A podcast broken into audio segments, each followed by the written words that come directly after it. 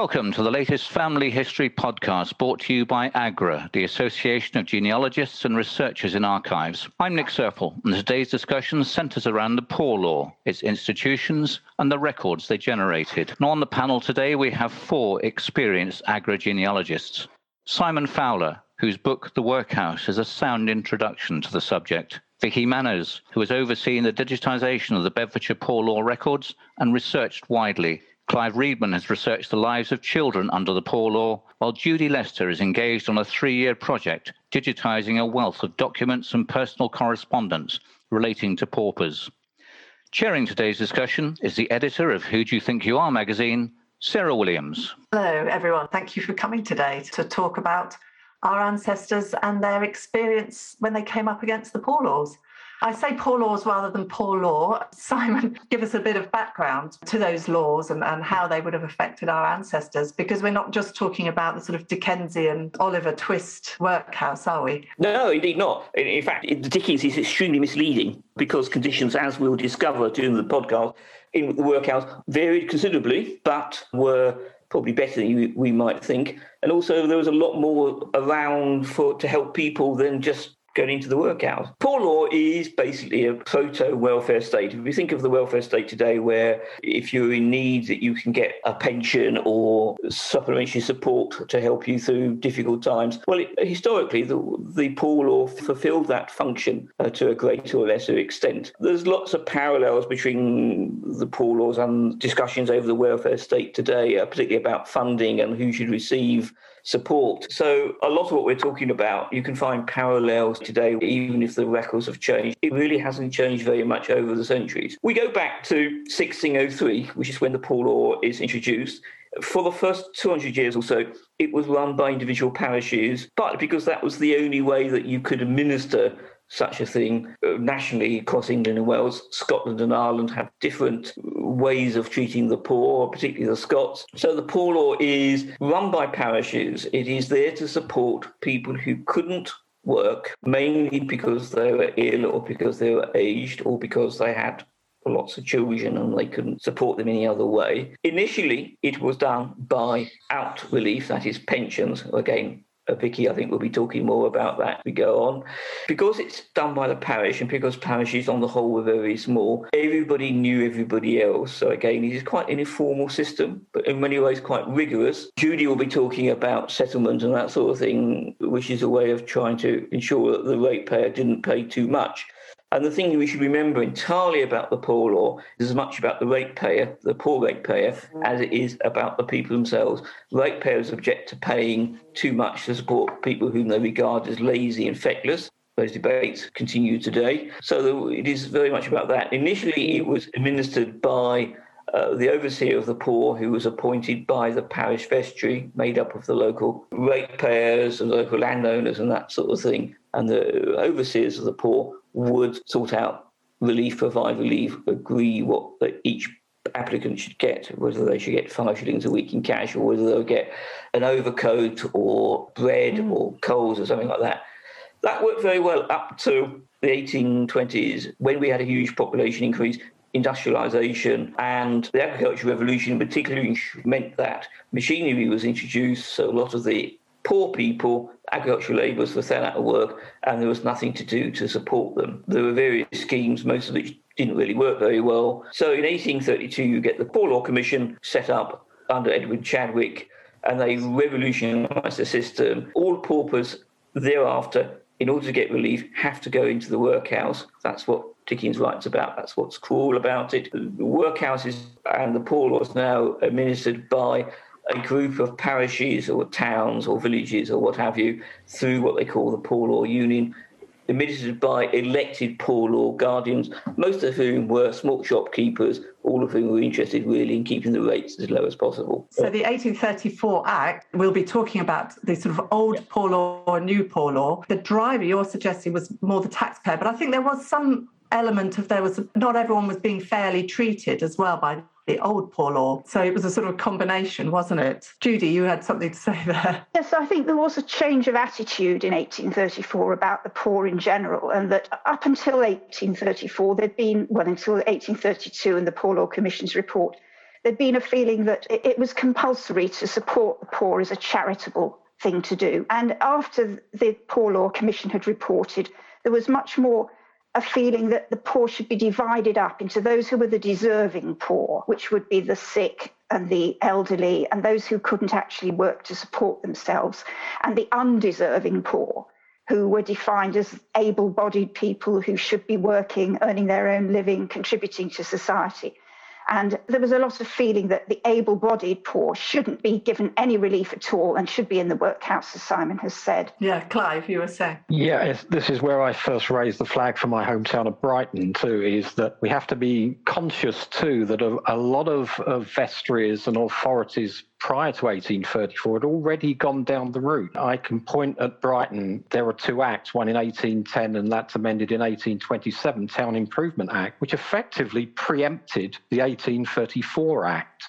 But of course, by the time we got to 1834, they'd ironed out the problems, which is why I think we, we have to be careful when we look at the different unions and the way they adopted the, you know, the provisions of the 1834 Act would not necessarily have been the same. I think we can all say that probably everyone will have ancestors who will have had some connection with poor laws. And so one of the great things is that it was administered and created a lot of bureaucracy and there was a lot of paperwork. And I know, Vicky, you were saying some of the work that you were doing down in Bedfordshire shows how many records have survived and some of the variety of records that people can find. I mean, where should people, if they're thinking about family, they think they might have had some connection with the workhouse, where should they look for that kind of record? I would always say the first place to look is your local county records office because they are the people who hold all of the records for the particular poor law unions. So, say, for example, in Bedfordshire, we hold the poor law union records for five different poor law unions. And they are absolutely fascinating in terms of the information they hold, A, for someone who's doing family history, but also if you're just more interested in researching the nuances of how different poor law unions ran. And then in terms of the records for family historians, they are vast. You've got admissions registers, you've got discharge registers, you've got maternity registers, you've got information on if they were punished, what sort of food they had, children, say, for example, if they were boarded in, boarded out. There's a huge raft of information. One of the things that is really interesting, and I think it's quite important to know, even within a county, and you've got five different poor law unions, what records you have for one poor law union might not be exactly the same in another because it was actually down to the person administering or running the poor law unions to keep the records. So they didn't always keep all of the records, they didn't always hand them over to a particular county records office. So there is some differences. So do bear that in mind when you think you've got someone who's moving from one place to another, or if you're researching someone who's living in one county and another, the records will be different. So I think that's probably your your best source, particularly after 1834 if Simon was talking a lot about the old poor law unions, and then they were run by the parish. So again, actually, your local county records office will have the information that relates to those within each individual parish. And again, they're really interesting because they'll have stuff on, you know, settlements, but they're very, very good, I think, more than anything else for outdoor relief, because outdoor relief was one of the main ways that people who were poor, that were poverty stricken, actually received help from its local parish. And so, you know, we talked about maybe they had pensions, but actually most of it was in terms of food, it was in terms of clothing, and it was just general more helping out because it was far more charitable. You're talking here about the pre 1834. We have to be sort yeah. of quite clear there. And that, I sort of cut Simon off early. I'm sorry, Simon, because actually it would be good to explain what actually made up a, a union because I think we didn't really cover that. So we're talking about poor law unions here. What was that? Because we've moved away from the parish, which everyone I think understands what a parish is.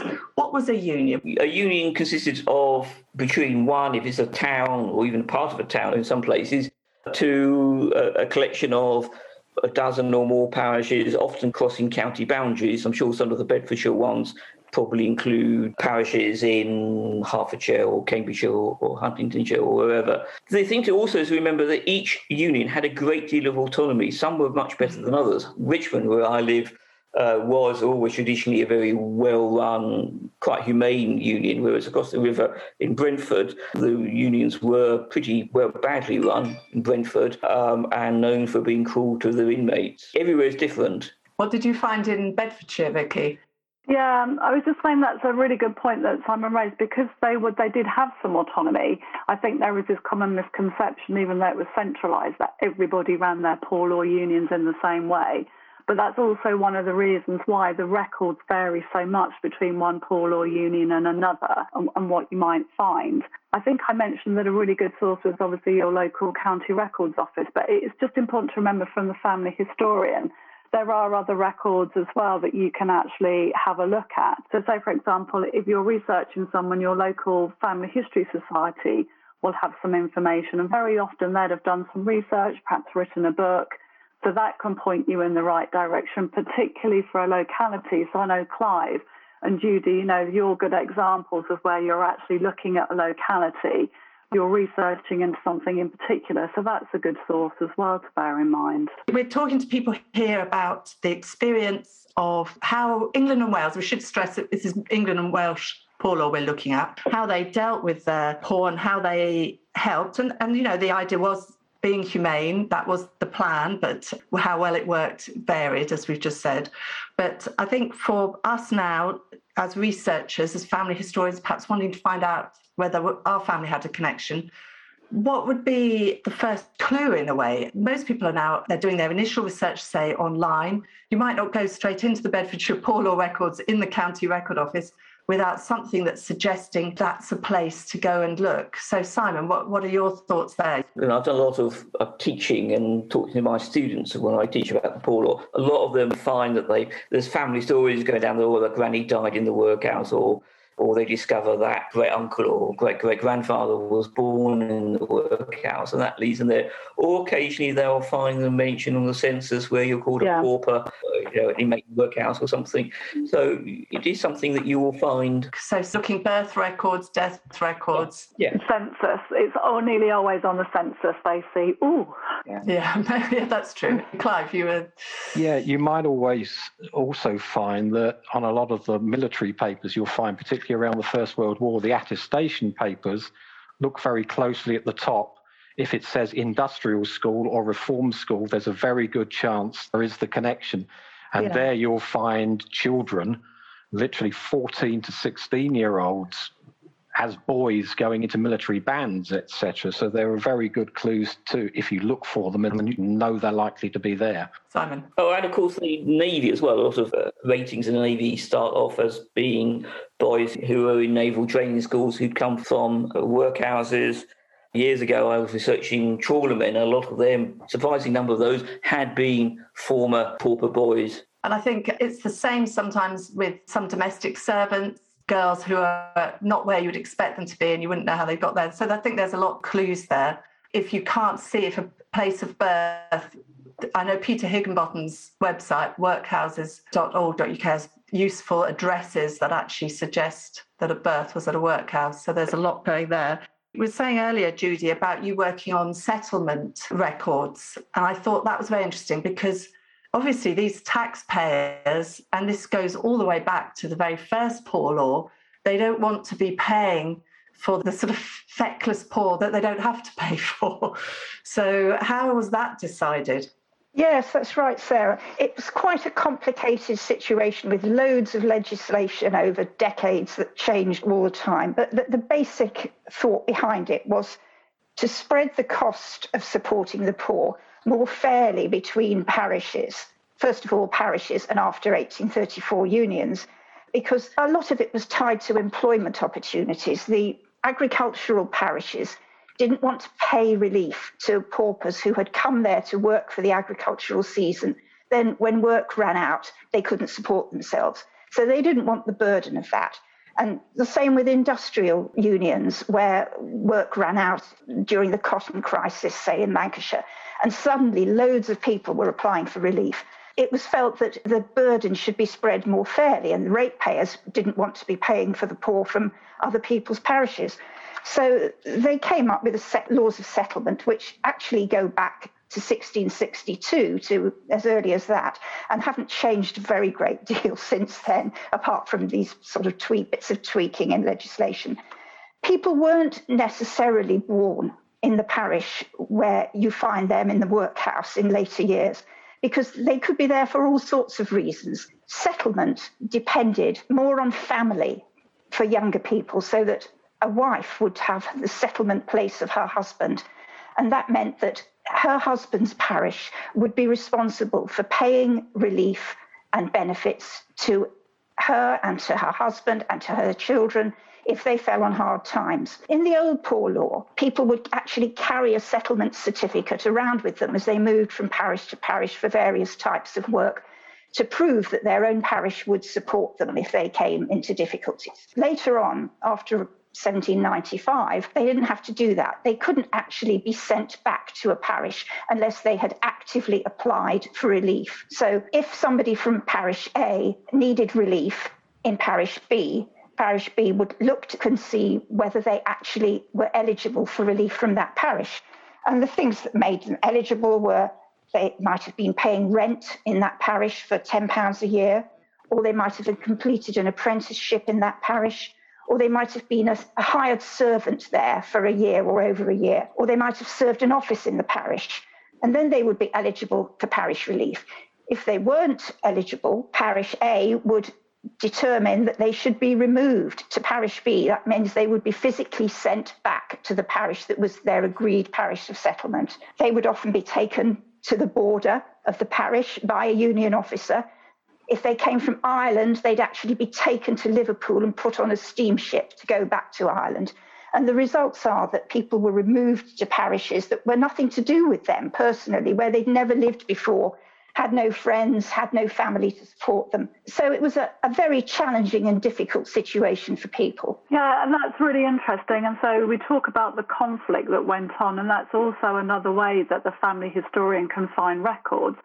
If the conflict was later on, say, hovering around after the 1830 Poor Law, then the cases or the conflict got referred to the local quarter session courts so sometimes you can find information on those settlement disputes within the quarter session records.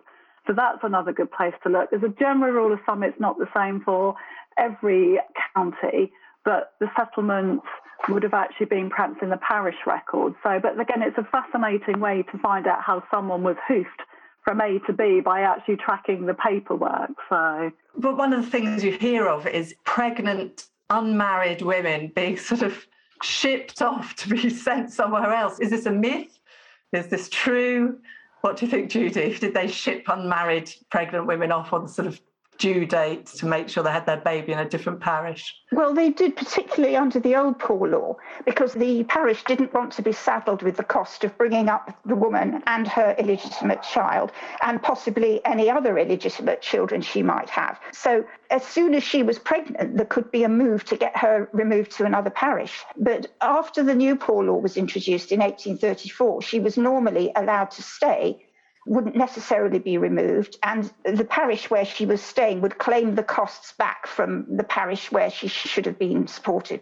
I think it was very hard, and this is often why you find people in the census in workhouses at the opposite end of the country from where you might expect to find them because they've been removed under the poor law. And often they came back and they wouldn't be removed again unless they actually applied for more help but people were much more mobile than we would expect because of these pieces of legislation.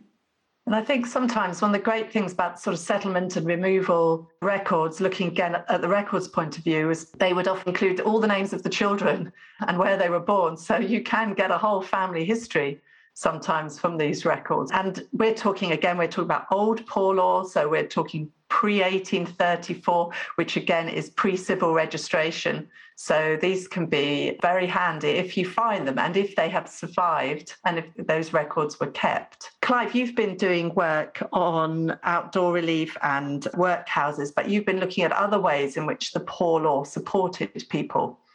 My main focus has been on what happened to the children we have had this view that, of course, you know, the children would have been brought up in workhouses, they would have been educated in workhouses, and that set the scene for their lives. Now, to a certain extent, there was some truth in that. But of course, what you had allied with this whole poor law system, particularly after 1834, is two real types of educational environment for different reasons. You had the reformatory, which was really about children who were up against the courts themselves, the 14 to 16 year olds that had been brought before the courts. So they could be taken away and they would be put in correctional institutions, which is what these schools were. Or you would have the more industrial type school, which was really about preventative action far more they're focused on sort of children often below the age of 14 for situations such as where they've been neglected or they might have been orphaned, etc. So they were taken in. But of course, what you then find is this tremendous reflection of the system of the time. The girls would invariably, in the industrial school type situation, be trained for service. So when looking at records and you see girls who are in service, etc., it's worth looking back. Is it possible that they've actually been placed from an industrial school? Now, the particular school that I've been looking at is Warren Farm in Rottingdean in Sussex, still holds the record where we're talking about boys for the highest number of placements into military bands for any school operating under the poor law. It was almost, well, we'll teach you to play the bugle. If it's good enough, your next stop is Ulster.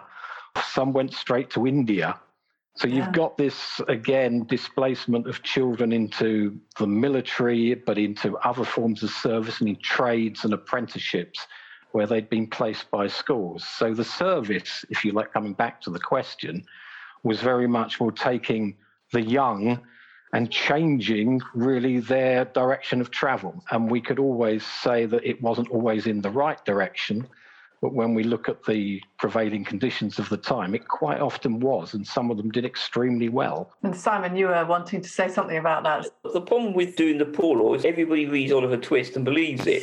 yes. And it really wasn't like that. The workhouses in particular, and indeed I suspect the old poor law as well, spend a lot of time in educating the children really to ensure they didn't come back as adults into the workhouse. Uh, so whether they went to industrial schools or, or whether they went to what they called monster schools or indeed to places like uh, Charlie Chaplin went to an industrial school up in Hanwell, uh, where you know he was taught the basics. It was it has to be said the education system wasn't really very good, not by modern standards. I think it's very very dull. Chaplin talks about that in his uh, autobiography. But for bright kids, it would help you get out the best example, I think, is Henry Stanley, uh, the man who discovered Livingstone, who was a workhouse boy from North Wales, and he did very well for himself. Is that what you're thinking, Clive, as well? That supporting that yeah. view?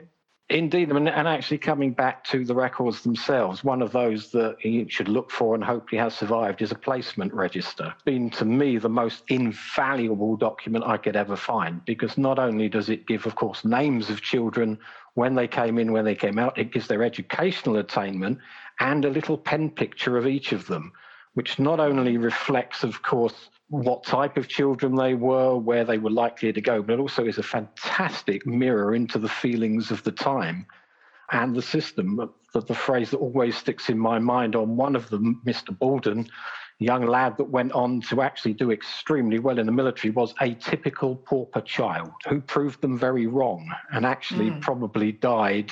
His will probably actually reflected a greater worth than the directors that placed him in the first place. Wow. It's good to hear. And we have to remember, as you say, that that their opportunities outside of the workhouse weren't great. So, the Victorian era, there were a lot of people trying to do their best for them. And I was just reading only the other day about MABYS, the uh, charity that tried to follow up workhouse girls who were put into placements into houses, domestic servants, and just check that they were doing all right because they were put in so young with so little experience. So it's important for us to try and, and visualize that. I'm very interested in your mentioning placement registers, Clive, because that's not something I see at the moment being digitized by any of these big digitisation programs. I mean, Vicky, did you come across placement registers in Bedfordshire? Well, when we did the poor laws, because they wouldn't have been part of the poor law registers, because that's the project that Ancestry are doing, they would have been perhaps part of an institution. So in Bedfordshire, there was um,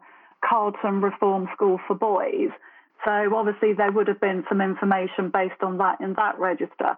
But just going back to this notion of, you know, how positive they try to be to help children as an alternative to placing them into an institutional school, a lot of poor law unions, particularly for young children, they boarded them out to other families that were actually prepared to look after them. And there are really good records for that. So I know of one family where they turned up with the mother. So she went into the workhouse institution. We've got all the admission registers and the entire family were boarding out to different families and they tried to do it to board all the children together where they could do. Now they were a family of six, so that was a bit difficult. But they also, just through looking at the records, you can see they tried to do it so the children kept in contact with each other.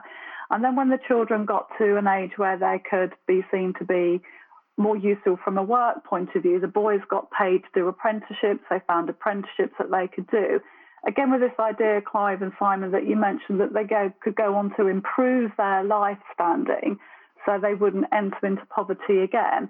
And then the girls were trained to go into service. And then with the girls, they've got kind of records where, again, they followed them for their first service. One example is where they actually gave them a uniform and clothing so they could actually start their first service job looking presentable as a way to carry forward. Clive? Yeah, and I'll just pick up on that and just use a, a, living example of a particular girl from Warren Farm who was placed in service four times um, over the space of six months. The, the note in the register was always, up until the last one, they didn't quite get on. It didn't uh, quite work. And then the last one's incredibly heartening. They have hit it off very, very well. Oh, and there lovely. she stayed. so, yeah, lovely. For boys, there was a variety of trades you could go into or be trained. Uh, but for girls, it's almost entirely domestic service. And yeah. so many of the girls had no experience of proper family life anyway, particularly up to the 1880s when they introduced boarding, when you were, you know, you grew up in the workhouse.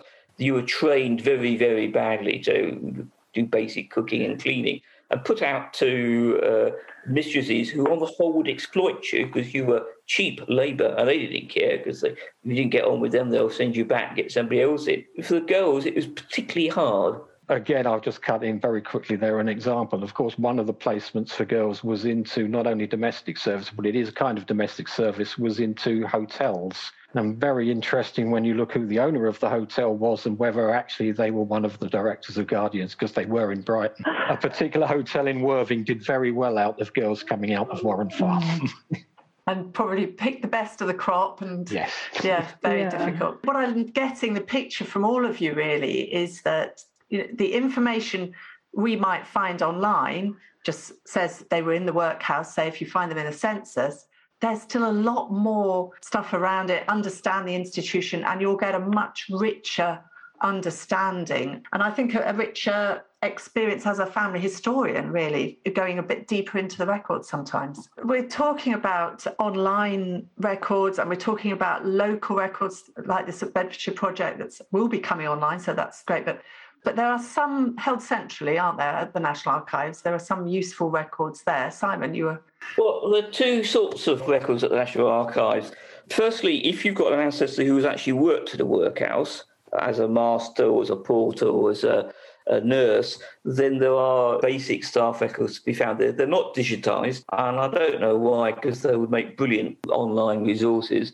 The other one is particularly useful is the correspondence with the Central Poor Law Commissioners or Poor Law Board although a lot of those have been destroyed in the Blitz, the ones that survive are basically the correspondence from the Poor Law Guardians to the uh, commissioners in London saying, uh, We have this problem, can you give us advice? Or we want approval to hire this member of staff, or uh, an awful lot about auditing. These are financial arrangements as well. And amongst those records, a lot of them are pretty dull. A lot of them are relate to individual paupers, asking, you know, we have this pauper here, he doesn't fit any of the criteria that you've laid down. How can we treat him?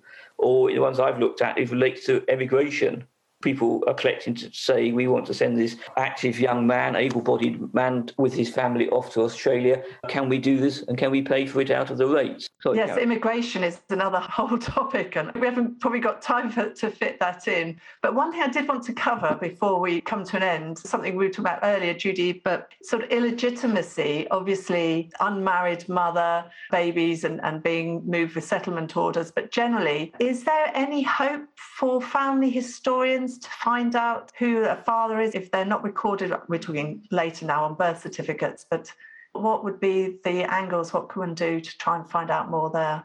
Yes, if you have a child who you think was illegitimate, you'll often find that they were born in the workhouse and their mother was in the workhouse. And mothers of illegitimate children weren't allowed to be given relief outside the workhouse. They had to be taken in. And the workhouse would be very keen on finding the father if they possibly could, so that the father could contribute maintenance for the child, so that the union and the ratepayers, that means effectively, weren't going to be saddled with the upkeep of this child. And they would go to great lengths. There would be a settlement examination where a mother would be interviewed about who the father was. She may or may not have wanted to say. Sometimes they do. And if she has said, the union would go to a great deal of trouble to try and find this father. And the relieving officers would be sent out to go round and ask about the father and see where he might have got to. And if they found him, they would issue an order for him to contribute maintenance to the child, and that would be done through the courts, through a magistrate's order. And after a little while, I think it's about 1845, somebody will put me right if that's, if that's wrong, um, it became the mother's responsibility to get the father to pay maintenance. And she personally had to go to court and get an affiliation order, maintenance to be paid. It's just really all part of the financial situation. Money was everything, and that was yeah. what determined what was going to happen. And those orders you mentioned were called bastardy orders, and again, you can do a search for those. Um, yes, and you'll you'll find many of them indexed in County Record Office online catalogues. Uh, that was something else I wanted to mention when Vicky was talking about how well off the record offices are in poor law records. You, you can find a lot of them name indexed online just by searching the archive catalogue. And if you don't find anything, the thing to do is to actually contact the record office and ask them because yeah. a lot of yeah. record offices do have their own indexes on site yeah. of their poor law records, name index. They can tell you if they've got anything. Record offices will normally answer queries about their holdings free of charge. So that the only way to find these offline records is actually to go and ask.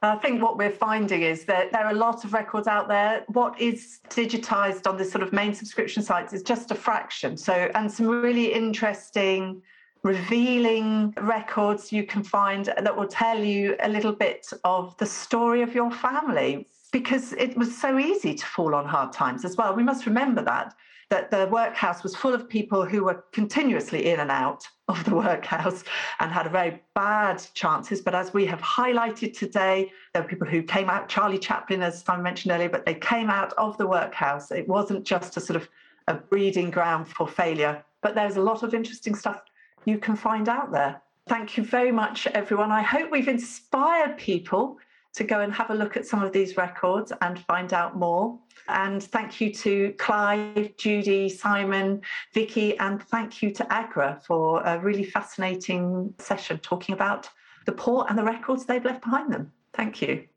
And that ends our podcast on the poor law and its associated records.